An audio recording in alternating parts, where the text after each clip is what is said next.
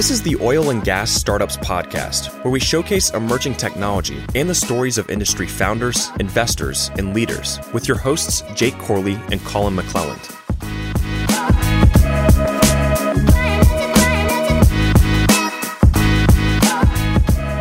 What's going on, Wildcatters? Welcome back to another episode of the Oil and Gas Startups Podcast. We've got my good buddy Jason Word with Oilfield Marketplace.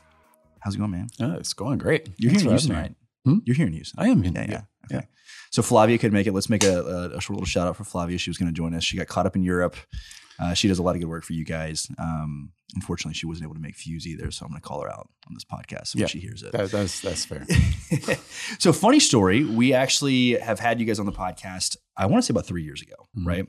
Uh, it was before you kind of came in. I think you were, you were still at SLB then. We had Chad Hartness on, and like I was telling you, we've got a picture of us and Chad in our in our conference room. It was one of the cool pictures from like the early days. I want to say that was probably like at least in the first 15 episodes that we ever did. This was a side project. It was never supposed to be anything, and so it was cool. Um, you know, just kind of getting to know Chad, getting to know Oilfield Marketplace, but. I'm sure maybe there's a certain percentage of people that have gone back that far and listened to the episode, but maybe there's probably a larger percentage that haven't. So, for those who don't know, what is Oilfield Marketplace? So, Oilfield Marketplace is uh, it's our attempt uh, to have some intelligent digital commerce in the U.S. oil and gas industry. You know, I, you know, it's uh, it, it's it's funny because I, I look back at my past and I look back at my history, and and when I talk about uh, our industry, uh, the one thing I always focus on is is how innovative uh, in terms of how it is the the technology innovation and adoption is it's it's absolutely amazing. So and when people ask what I do, I don't, I don't we're we're not moving iron, right? When we talk about this, this is a technology uh, uh, group. So uh, I mean, I mean, look back at what happened from 2008 to 2018. Look look look at the just the renaissance uh, of innovation that happened in our little It has been wild. U.S. It's unconventionals, been a hell right? it, it, it, it's amazing. So I'm, I'm super glad to be here for, for Digital Wildcatters because uh, to talk about this this subject. You know, when we start talking about sourcing and procurement and, and things along those lines, it's it's a pretty dry subject usually. So my apologies to the supply chain people out there. I, I, I feel you. I've, I've dealt with that uh, before, but it's something that it, it's really come to light uh, in the last couple years. But our industry and kind of legacy fashion has just stubbornly resisted uh, taking that same level of innovation into how we source and procure, how we find and buy things. Right. Uh, it's funny you mentioned the the interview with Chad. Uh, when when I first came to to Oilfield Marketplace was in in 2020. Uh, left uh, from SLB into and put into the spot as as the sales director. Uh, the first thing they gave me was the interview with you guys. That's your on- that's your onboarding. And, and they said, Here's Here, Oilfield Marketplace, Here's, and here's, here's a look at that. So I was actually quite familiar with with with, with some of your uh, some of your early so work. funny. Right? That's so funny. So Oilfield Marketplace is essentially, I mean, you guys kind of uh, pitch it as like the um, kind of like the Amazon kind of for the oil field, or like how do you think about it? So look, it's um, I, I don't like to use use that so much. Um, when when we look, when I mentioned about uh, in terms of uh, how we've resisted, think about our daily lives. One of the most pervasive changes we've had to our daily lives in the last ten plus years has has been how we find and buy things. Has been this digital commerce. I mean, think think about how you operate every day. Uh, it wasn't that long ago that we went to a brick and mortar store and we bought everything. You know, we we looked through catalogs. This this is how we handle things. A salesperson came to your office. This was everything. Think about that now. I mean, it, it's you would you don't think twice about buying your movie tickets. Don't even think about buying an airline ticket without without doing it online. I never thought I would shop for groceries, uh, you, you know, using online sales, but this is still not how our our industry hasn't really taken that same innovative mindset to that. You think Mhm. about how our sourcing and procurement uh, process works uh, in oil and gas. It's still very very time consuming. It's it's very relationship based, right? We have secretive pricing. We have long negotiations. We have great big discounts that we give to show the customer how important they are uh, mm-hmm. off off of uh, uh, off off of a big elevated price book, right? So, um, trying to bring something new. Now, there's reasons behind that. There's reasons why that was like that uh, in the past. We're we're a very technical industry. Obviously, that's uh, it, it's it's different than buying a shirt on Amazon, uh, for example. Uh, there used to be uh, you know, there used to be a, a bit of a shortage of, of qualified suppliers, a limited number of people who could supply the, the items that we needed. You know, there were fewer operators, people, uh, large service companies out there uh, working. So there was a lot of pricing power with the buyers, but a lot of that's counterintuitive in today's world. A lot of that yeah. doesn't necessarily exist anymore. So people are starting to ask, is it time for a change? Do we need to revisit how this happens, right? Does it still need to be this way? Mm. So really what we're trying to do, and again, I didn't want to come on and, and, and, and pitch Oilfield Marketplace, right?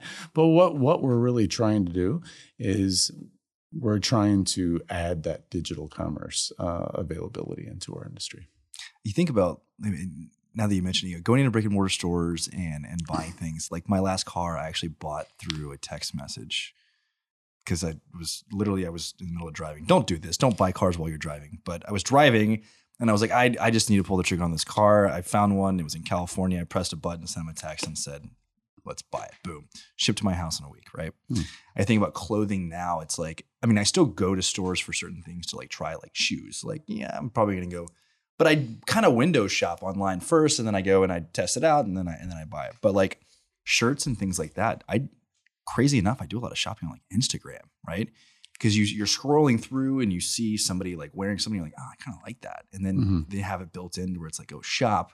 And now I can go and see that. And I'm like, oh, cool, I can bookmark this. And now I'm like, you know, Christmas rolls around. I want to buy myself something nice or whatever. I go to my bookmarks. I'm like, oh, all these great clothes. I've got a collection of things that I've wanted for some time. You know, it's a totally different user journey for making a lot of purchases. Amazon, I purchase most things from Amazon because for one, I can guarantee that I can find exactly what I want. Even if it's something that's like very like let's look at the podcast setup here. Like say there's a, a very specific dongle that I need that it's like mm-hmm. one end on one side and one on the other and that they just don't manufacture anymore. Why would I go to Walmart or Best Buy and walk around aimlessly and then like the salespeople have no clue what they're talking about anymore? Mm-hmm. And that's universal. Right. Even if you go to Home Depot, like you can't walk in there and like, like nobody knows what they're talking and so you, you can't find what you're looking for. But I go on Amazon, I can pop it in really quickly, find it. I can have it delivered to my house in like two hours. Right. Like half the things that I get delivered now that they've built up all these Amazon uh, fulfillment things in Houston, I can literally at noon order something and have it delivered by three. Mm. It's so mind blowing, you know. And yeah. so now it's like, what am, what am I going to do? Am I going to like spin my wheels, or am I just going to have like the super super convenience? Right. Now, obviously, it's a slippery slope because now I spend all my money on Amazon, but you know, you pay for the convenience. So you know, you asked before we came in here, what's what what's what's changed in in the last three years? And, yeah, what are the lessons? I'm curious. Uh, yeah, the, and and you know, it's it's been amazing. I'm almost embarrassed how long it took to really come up with a lot of these because the reality is we still have not embraced this uh, in our industry, and I'm, we'll. I'll, I'll talk about our progress, which we're quite excited about. But in reality, we we still haven't embraced this, right? And I was giving a talk the other day, and somebody asked me, so, so what is the history of digital commerce, e-commerce, and and and, and oil and gas? And uh, I used to put this big matrix up here, and here's all the companies, and here's everybody who's tried it and where they operate. And and by the way, these these are not competitors, right? Mm-hmm. We we're super on board with everyone trying to do this because what we're trying to do is change the culture. I'm not against anybody else yeah. trying to do this. We're I'm I'm cheering these guys on, right? But I thought, how how can I show this this simply? And and all I did, I, what I put up on the screen is I put up the field of dreams. And if you build it, they will come. Mm-hmm right? And this is the perfect example of what's happened. There's been people out there. This this has been being tried for a few years now. That's one of the things that I mentioned to Chad three years ago. As I said, you realize that a lot of people have been trying to tackle this for a long time. Absolutely. And how are you guys going to do it differently to make sure that's successful? I've never seen. I've never had anything. I've got 26 years now uh, in this industry. I've never been part of anything that had such a feeling of inevitability. Yeah. Right. When I came in, they said, "Of course it's going to happen." Right. You've got a you've got young people coming up who have bought this way their entire lives. Right. Uh, you know this this is going to be second nature. Right. It, it's absolutely inevitable. And I say that's true. if you do it right. Mhm. Right. And and what we've seen uh, on that field of dreams is that most of the people who have come in either they they they've had very little success or there, there's been a number of cases where they've they've pivoted and gone into a bit of a niche market, whether it's just just for people or whether it's you know just for rentals or something very Mhm. very specific, and they've had success, and that, that that's amazing. Uh, there's been some of them that have completely rebranded and left left the industry uh, entirely and gone off. Uh, So in- what, why do you think that things. is? I mean, obviously, you know, going into a certain niche, I can understand that, right? Maybe you have some success there, you lean in. I can understand leaving the industry, throwing in the towel, and being like, "Hey, let's just go tackle this somewhere else." Obviously, there's easier industries to work in, but for everybody else who hasn't succeeded, do you think that's you think it's cultural resistance? Do you think it's just them not doing it right? And so cultural resistance is is what I leaned on for a long time. Uh, what I've come to realize is that, and and we were a bit guilty of this uh, ourselves at the start, uh, is that people jump that feeling of inevitability made people jump straight into features. Mm. Right. What are the cool features we need?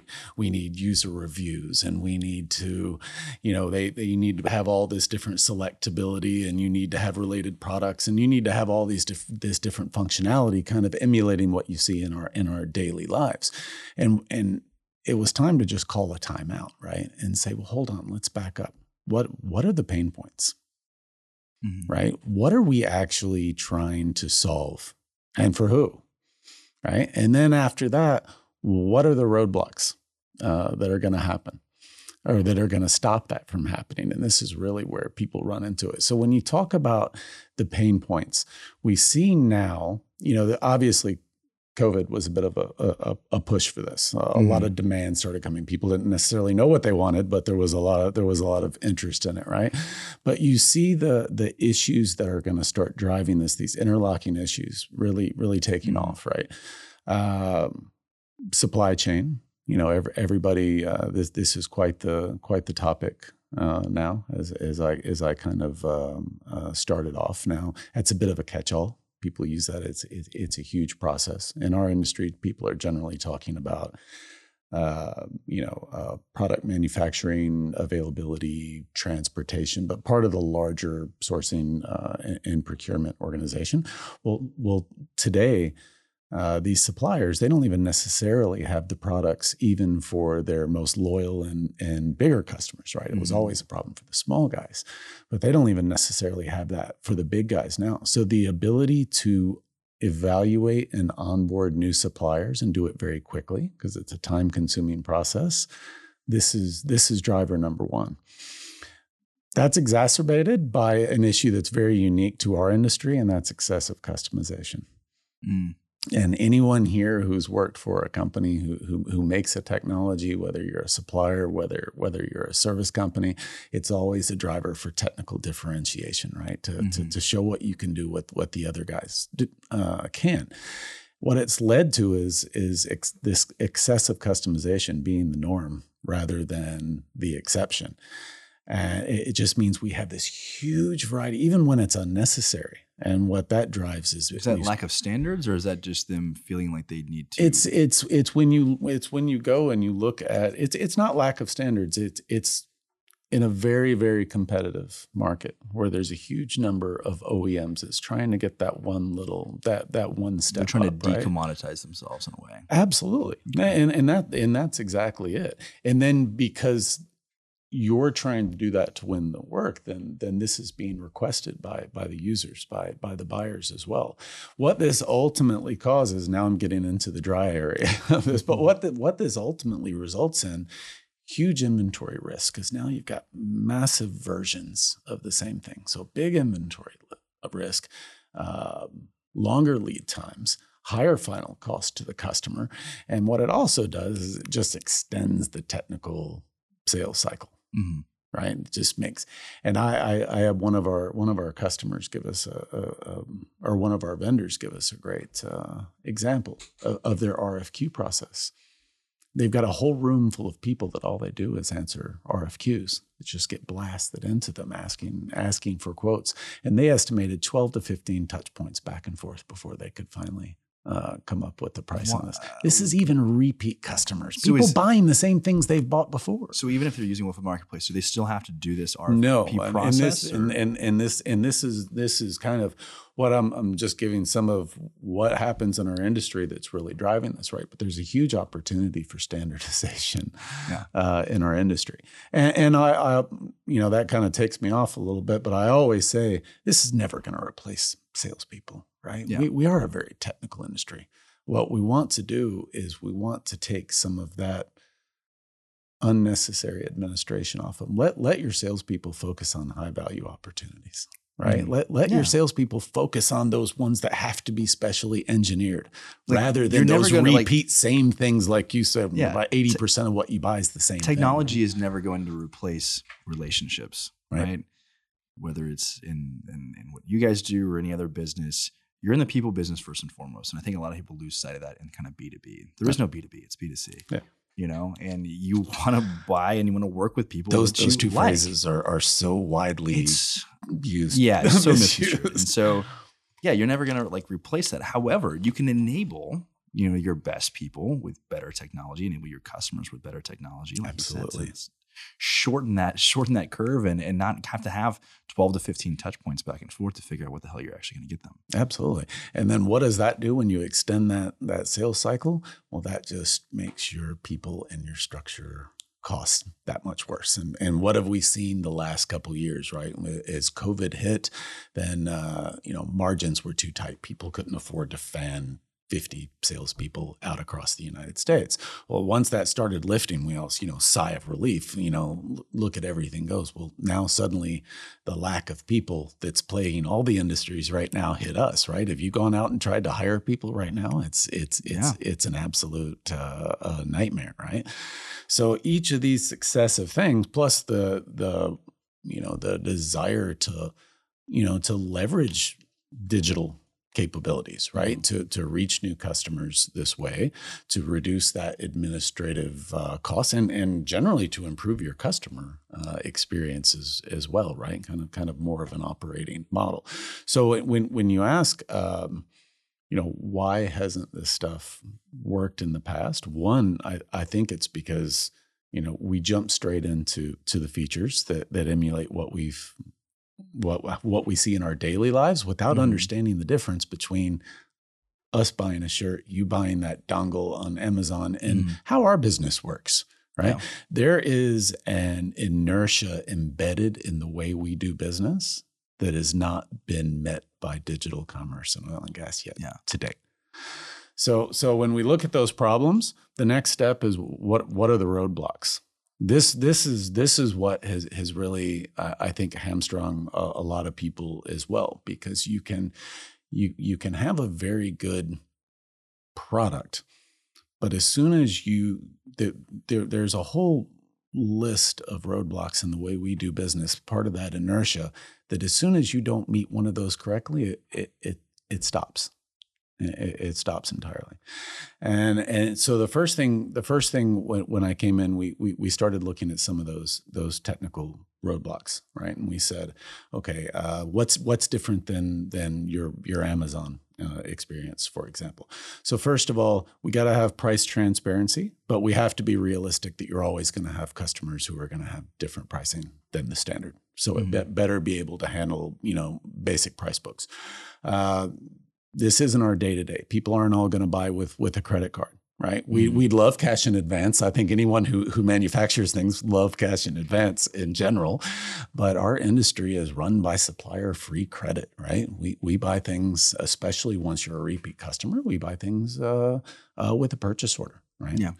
Uh, so you have to be able to handle these these different mechanisms of of how you how you purchase. Right.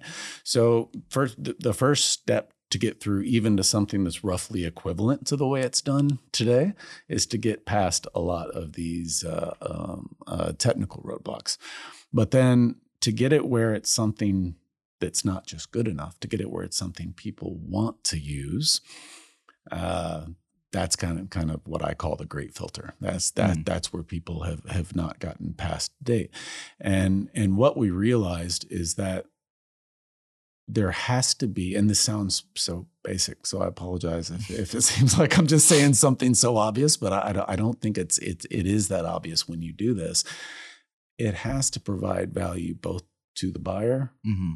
and to the seller right? This isn't Amazon where you can force vendors to come sell on here because so many people are are, yeah, you've got the are- biggest are- platform, are just the distribution, going right? to use it. You have to you have to do that, and and we talk to a lot of people trying to answer these questions. What are the pain points? What are what are the roadblocks?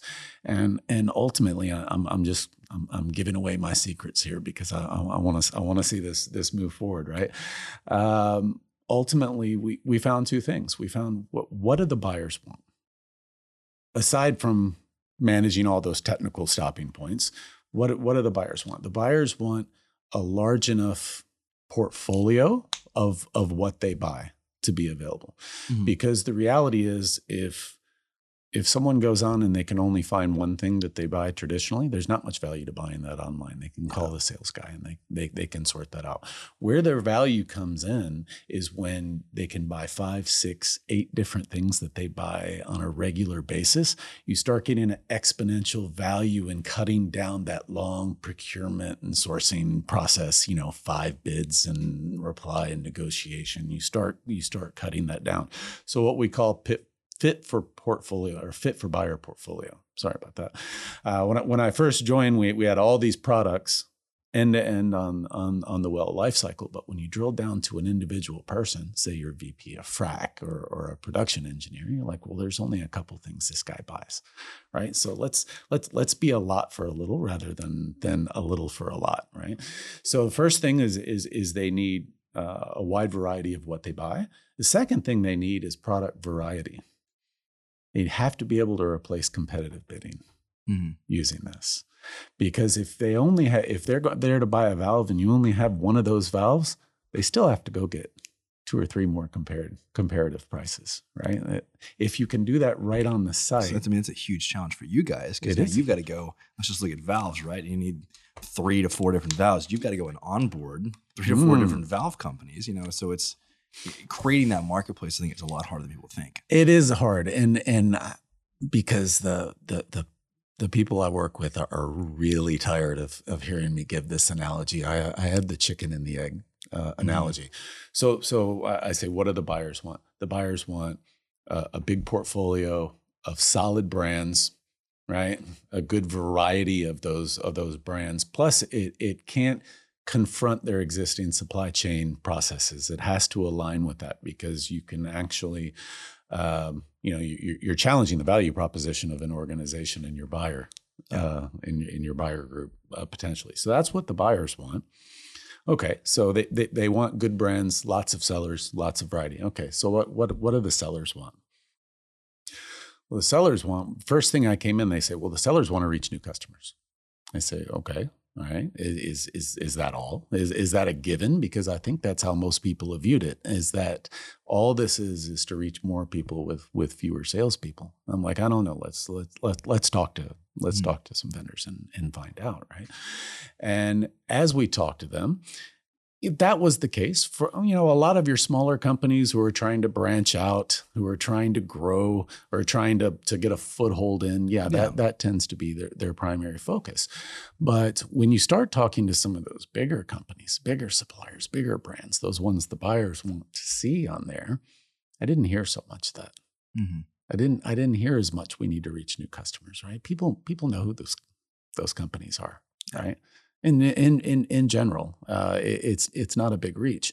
When I talk to them, they have a whole different set of drivers, and what they say is, yeah, okay, if we reach new customers, uh, that that's fine. What we need to see is is is we want to be able to do this easier and cheaper, and I think this is something that has been missed by a lot of digital commerce efforts for the vendor, for the person selling on here, it has to be easier and cheaper to do business this way. Mhm. Again, I'm saying real obvious things here, uh, but there's a reality because if it's not, why else would your vendor want the buyers to keep buying through the marketplace? Let's say you go find that new customer, right? they buy through there once or twice. Well, now they just start buying directly from from the vendor. We need to provide value to the vendor. Um, and you know obviously take our share of that value but we need to provide value for that vendor to, to have them keep buying mm-hmm. through the site so there's your there's your chicken and the egg right you have your your your buyers want that big portfolio of solid brands and good variety and your uh, and your sellers want they want to reach new customers but they want to be able to do it easier and cheaper. So a lot of times when you're looking at marketplaces, let's look at things like um, Turo car rentals mm-hmm. um, has gotten really competitive. You're looking at Airbnbs, particularly right now, it's gotten very competitive. Um, you know, I think with a lot of marketplaces where it's like almost things almost become commoditized in a way, are suppliers fearful that it may become a race to the bottom on purely pricing, or are they confident in their kind of differentiating factors like the customization and things like that. Where I guess I can make the analogy back with Airbnb. You've got some of these super high end listings, or you have ones that are experiences that stick out, right? Or maybe they're one of the only ones in the area. Mm-hmm. They're not commoditized. Right. But you can look at the middle of the pack. I can go and, and look at places in Austin, which I was there like two weeks ago, and there's a million, and they're like, and they're so cheap too, you know, or yeah. at first, and then you add in cleaning fees and it gets more expensive. But like it quickly becomes very, very competitive. Same thing on the Turo side. Like, I don't know how some of these like little rental companies are making any money because you're like renting out very nice cars for like $60 a day. You know, so I'm curious if that's come up with some of the suppliers. Like, are they fearful in that marketplace environment? That- it is. It's it's a common conversation that we have, and it's one that people's mindset is is starting to change a little bit. And and it also depends on what do you want to list and what kind of operating model do you want to use this for? Mm-hmm. As I said before, you're, never going to replace anything, but it's interesting you bring that up because the common thought in the past was okay, you've got this really, really commoditized stuff. Mm-hmm. And then everything else is is wildly differentiated, and we have to be very fearful of our pricing. In fact, every time we talk to new vendors, I mean, it is ingrained in our industry about uh, price transparency is is terrifying. It's absolutely terrifying, right? So everyone that when they, their first thought uh, to doing this is okay, we've got all this excess inventory sitting on the side, this old commodity stuff. We haven't been able to sell it in two years. Let's let's put it online. And I always tell people, if you can't sell it with your salespeople who have trusted customers, this is probably not going to be a silver bullet. We might find some people that you haven't managed managed to reach. Uh, but that's probably probably not going going to be the case, right? But what we what we see, is people's uh, mind changing. There is a very highly engineered, highly differentiated, uh, all of that. That probably doesn't translate as well. Yeah. Right. Well, but I want to be realistic. This is where you put your salespeople, right? These are the opportunities they, they need to be chasing. But you kind of touched on it. It's not just that and commodity. There's this big middle space. Of course, there's technical differentiation, but it's also highly competitive. What people are starting to realize, especially in this market here, people pricing is not as secretive as, as we think it is.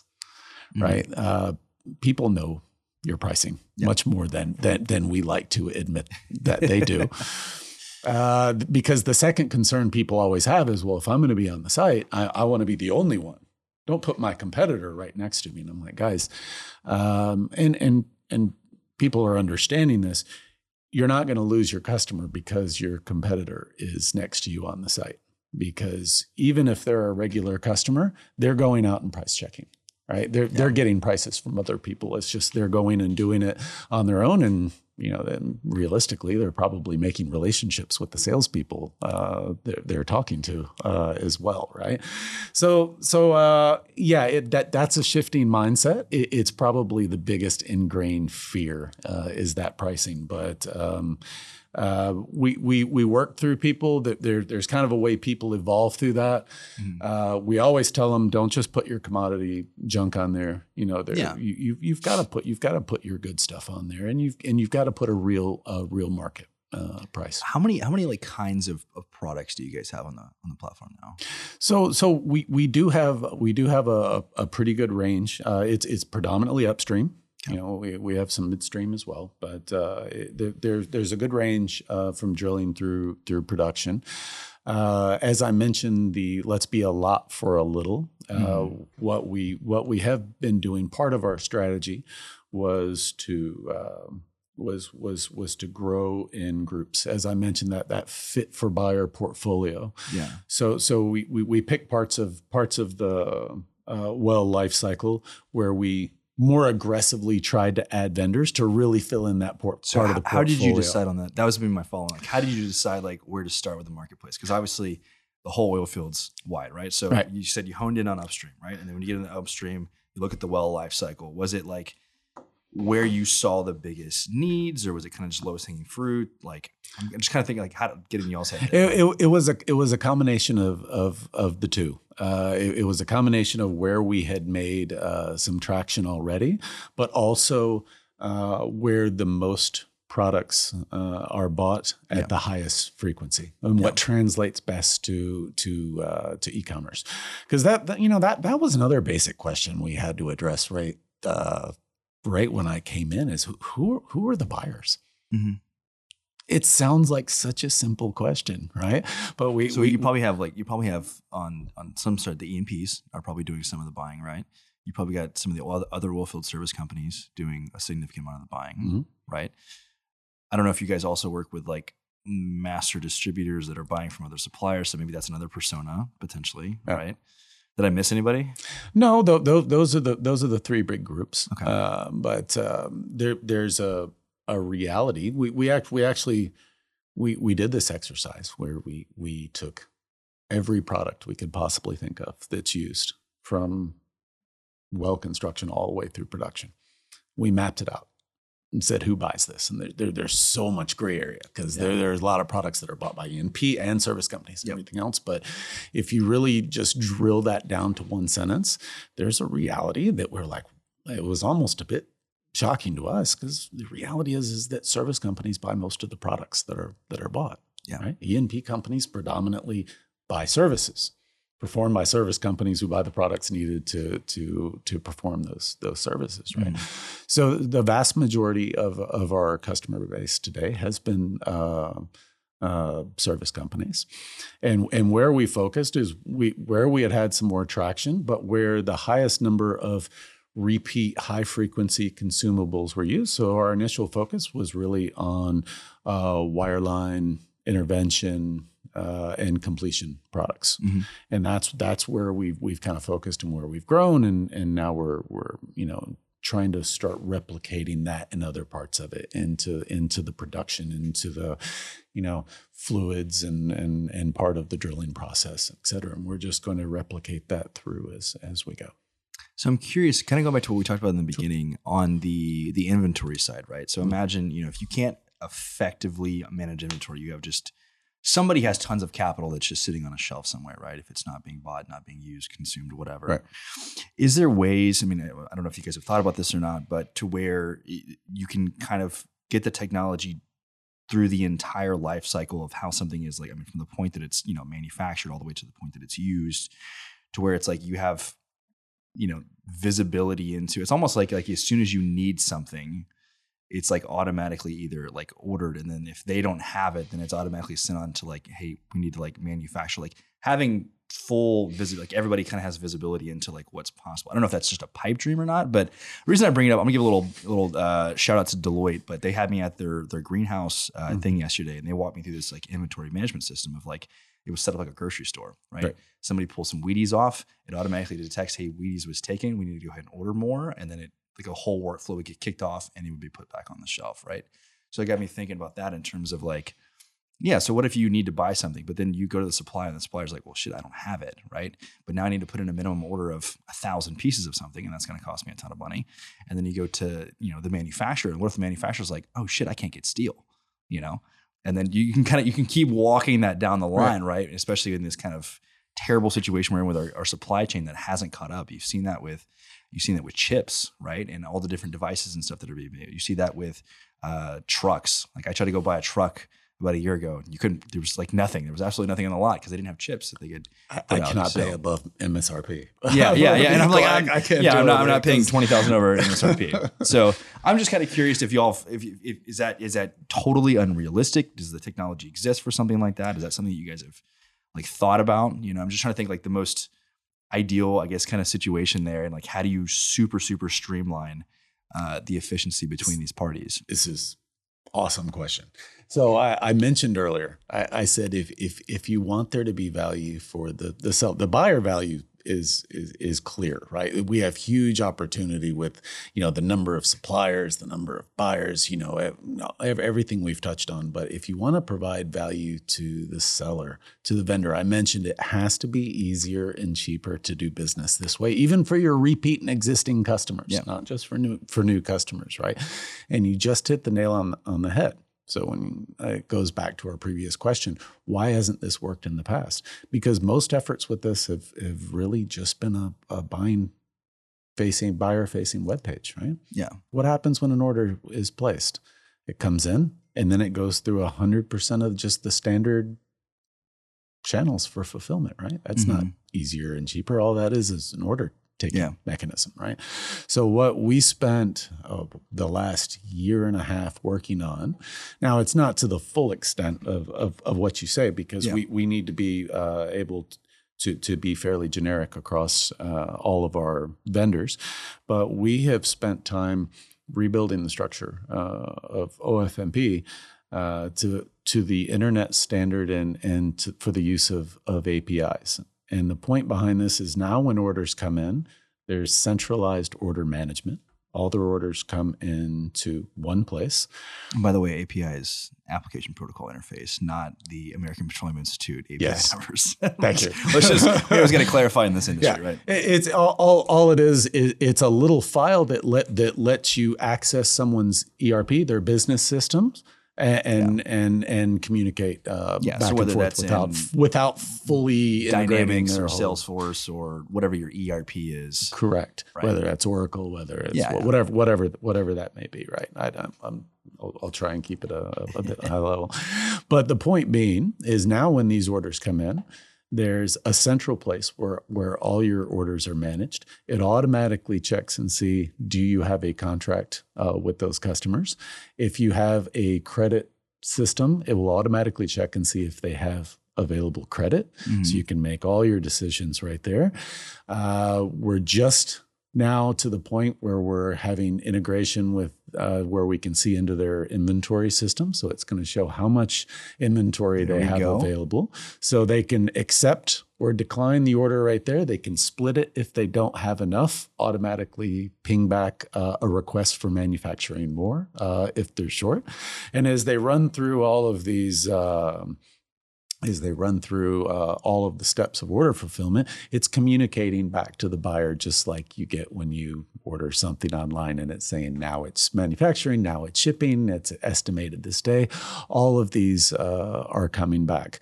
Uh, the latest update we're making right now, we're starting with SAP because it is the low hanging fruit. It's it's the one most used by uh, uh, by, a lot of our, our, our, sellers is then have the ability to integrate into their financial system to set up uh, the sales order to record inventory movement these are this is what you want to save your salespeople having to do you want to get mm-hmm. your salespeople out from behind their laptop and keep them in front of the customers where they provide value. And I just hit that and probably made. Probably oh no, those, those, are not. You're good. Okay. So next crazy question, because now I'm just my mind's running wild. For one, all of that's awesome, and I'm so stoked that you guys are doing that.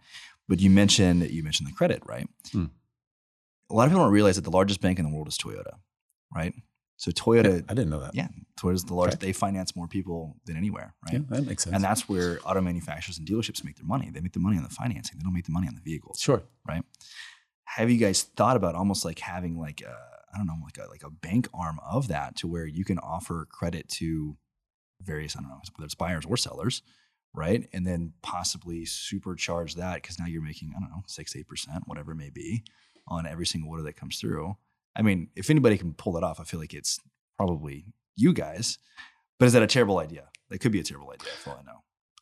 It, it's. I'm not saying it's a terrible idea at all. It, we we've talked about credit an, an awful lot yeah. Uh, and how we want to handle that because there's a reality and, and again th- this is one of those culture changes that i that you have to work with rather than coming face to face and I mean, there's obviously a risk it's a cyclical business and there are it's, a lot of bankruptcies it, it's a huge risk so the way we work right now is that um, when people buy using a purchase order uh, on credit, it's the seller that's providing the credit. We we facilitate uh, the transaction, right? So we Yeah. take that administrative side off, but we are not taking the actual, um, you know, credit risk. Uh, it, it is an issue in our in our industry that people are very accustomed to. That uh, anywhere from thirty all the way up to ninety days now, Yeah. uh, payment terms. So people are getting uh, very uh, large amounts of essentially free credit in our industry Mhm. already today. So Yeah. we talked about it would be very easy for us to uh, have an agreement with with the bank and and let there be automatic uh, financing there.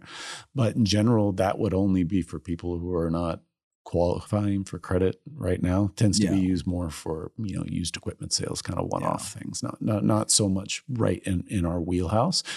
Uh, but the, the the big challenge I would say to that is is the fact that most suppliers provide that credit them, Mhm. themselves. But it, it's something we're going to keep watching and keep looking at. It's probably not near the top of the priority list right Yeah. now. Super interesting. I just had to think Yeah. about that for a second.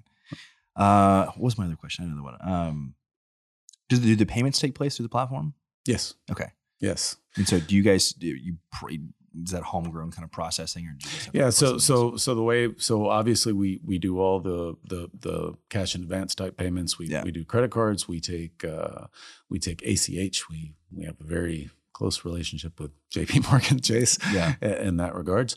Uh, and and what's been up to date whenever we take these purchase order and credits, basically we've we've been taking orders and and in the past the the customer's been then actually the one in or the seller's been the one actually invoicing directly to the buyer. So that we're changing as well.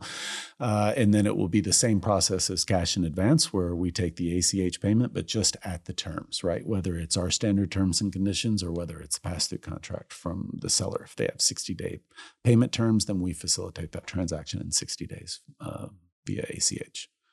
nice. Yeah. So, So, that, you're making that, it easier. that we're, we're trying to make it easier again. Now, now we, you asked about the credit. We're, we're, not, we're not the ones actually providing credit because quite Yeah. frankly, I'd have to have a wildly different commercial model if I was taking on credit Yeah. risk versus, versus the, the percentage that we take today would have to be significantly larger. Uh, but uh, the whole the whole idea is to take all of that administrative burden from from the sellers. So, last question: Mm-hmm. what what is kind of on the immediate roadmap that maybe we haven't talked about yet Oh, okay. Uh, that you can talk about? No, no, that's Yeah. that, that's an excellent question. So, um, what we have uh, completing all this, what I call the commercial efficiency side, which which is uh, that the next step, and we've already done the we've done the visualization, we've done the mock-ups, uh, is service scheduling. Okay. Well, okay. What, what does that mean?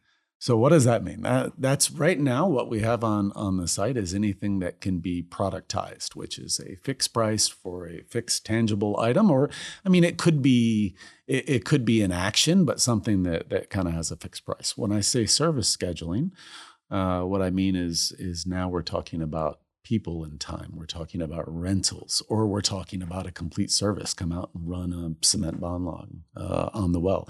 It's something that has So, is a- something where you go, like, say, cement bond log, right? Is that where Mhm. you go and you you book this service through various vendors, where you can say, "Hey, I'm looking to do this," and then they can come in and say, "Hey, here's kind of what the quote would be." So, so one thing about Oilfield Marketplace, this was Chad's vision. I was hundred percent on board with him, and and we're keeping this. Uh, we never wanted this to be an RFQ site. Yeah. Right. This was always going to be a complete transaction all the way through because that's what the industry lacks. Once you start having request a quote, yeah, yeah. contact here for a quote. We're, we're just you're back. just- you're we're, back a to web page again. Yeah, yeah. right? We're, Yeah. we're we're a web page. So no, the the idea is is this is where you can have a rate, but you don't necessarily know what the fixed end cost is going to be till it's done. So uh, just picture you come in and and we'll use that cement bond log, Mhm. and and when you come in, you say there's this fixed rate plus this hourly rate above, or this rate for people, or however people structure their their commercial. You pick the date and times you want, like buying an airline ticket with your with your calendar view. Uh, it comes back and it's it's accepted whether that time is, is acceptable. You run the job. When the job is done, you go back into the site. You give your e-signature. It updates what the estimate was and completes the transaction at the time. So now you, when you think about um, the different value. Obviously, this is wonderful for democratizing for the buyer. They can go and see who's going to have available on that availability on that site uh, for some of these some of these services. And then you think about from from the seller side, you know, you rent a tool. Uh, I had a number of them tell me the biggest challenge I have uh, comes with comes with cash flow. And I don't know exactly when that rental ends, you know, and without throwing out too many terms. I think people, most people are familiar with with DSO, you know, days sales mm-hmm. outstanding, mm-hmm. right?